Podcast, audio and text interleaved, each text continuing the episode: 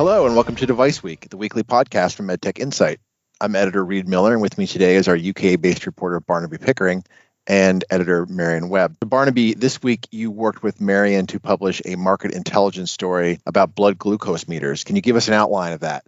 Sure. So, the market for blood glucose meters is undergoing rapid change. In recent years, there has been an increased demand for the devices as they improve the health of diabetics by making it easier for them to control their blood sugar levels. This reduces the complication rate in patients, making their lives much better, and also saving healthcare services huge sums of money in the process. So, what's changing? The biggest change that we're seeing is rapid growth. The combined market for blood glucose monitoring devices was worth approximately $9.1 billion in 2019 and is expected to reach $19.7 billion by 2025. And this is due to the number of diabetics worldwide just exploding, according to a new report by Med Device Tracker. The market is subdivided into two major device categories blood glucose monitors and continuous glucose monitors. Blood glucose monitors rely on finger stick testing multiple times a day and really are the old school solution for diabetics. They're cheap, accurate, but inconvenient, and most importantly, do not provide continuous measurement. Continuous glucose monitors do provide continuous readings. Typically affixed on the abdomen or the back of the arm, they communicate with either insulin pumps or smartphones 24 7 to provide accurate real time readings. As CGM tech improves, becomes more accessible, and receives improved reimbursement, more and more diabetics are choosing to use them. Therefore, it's no surprise that the Med Device Tracker report is estimating a compound annual growth rate of 28.4% for the CGM market.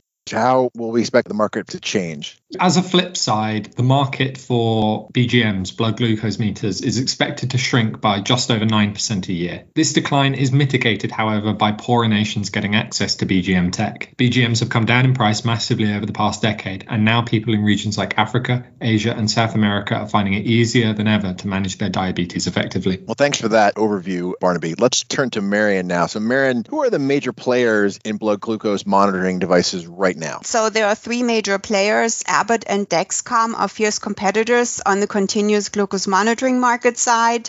These two companies have really stepped up their game and are also marketing directly to consumers. Here in the US, you may have seen their TV spots. Abbott with its Freestyle Libre and Dexcom with its G6 device. And Roche dominates the blood glucose monitoring market with the Accu-Chek product line. So, what can you tell us about the recent developments in these companies? Well, last September, Abbott made two big announcements. The company released the first CGM for use by athletes who are not diabetic to essentially help them improve their performance, and that device is called the LibreSense. The company also secured the CE mark for its next generation Freestyle Libre 3 system, which it launched in Europe, and the CEO expects that this device will increase revenues by more than 20% this year. And recently, the company also signed a deal with Bigfoot Biomedical to integrate its Freestyle Libre 2 with Bigfoot's newly FDA cleared Unity diabetes management system. And that system uses a smart insulin pen cap that can communicate with Abbott's CGM. Okay, and Dexcom is also on track to release a next generation device. Is that right? The company's CEO said that Dexcom is on track to release the next generation G7 in the second half of this year. The device is a disposable wearable device that's half the size of the G6 and has the transmitter and sensor integrated into one piece, which is designed to make it more attractive for people with diabetes. Preliminary data on the G7 performance is expected to be presented at the Advanced Technologies and Treatments for Diabetes conference, and that conference is actually happening next week, so we'll be looking forward to that. Great. Well, thanks for that, Marion.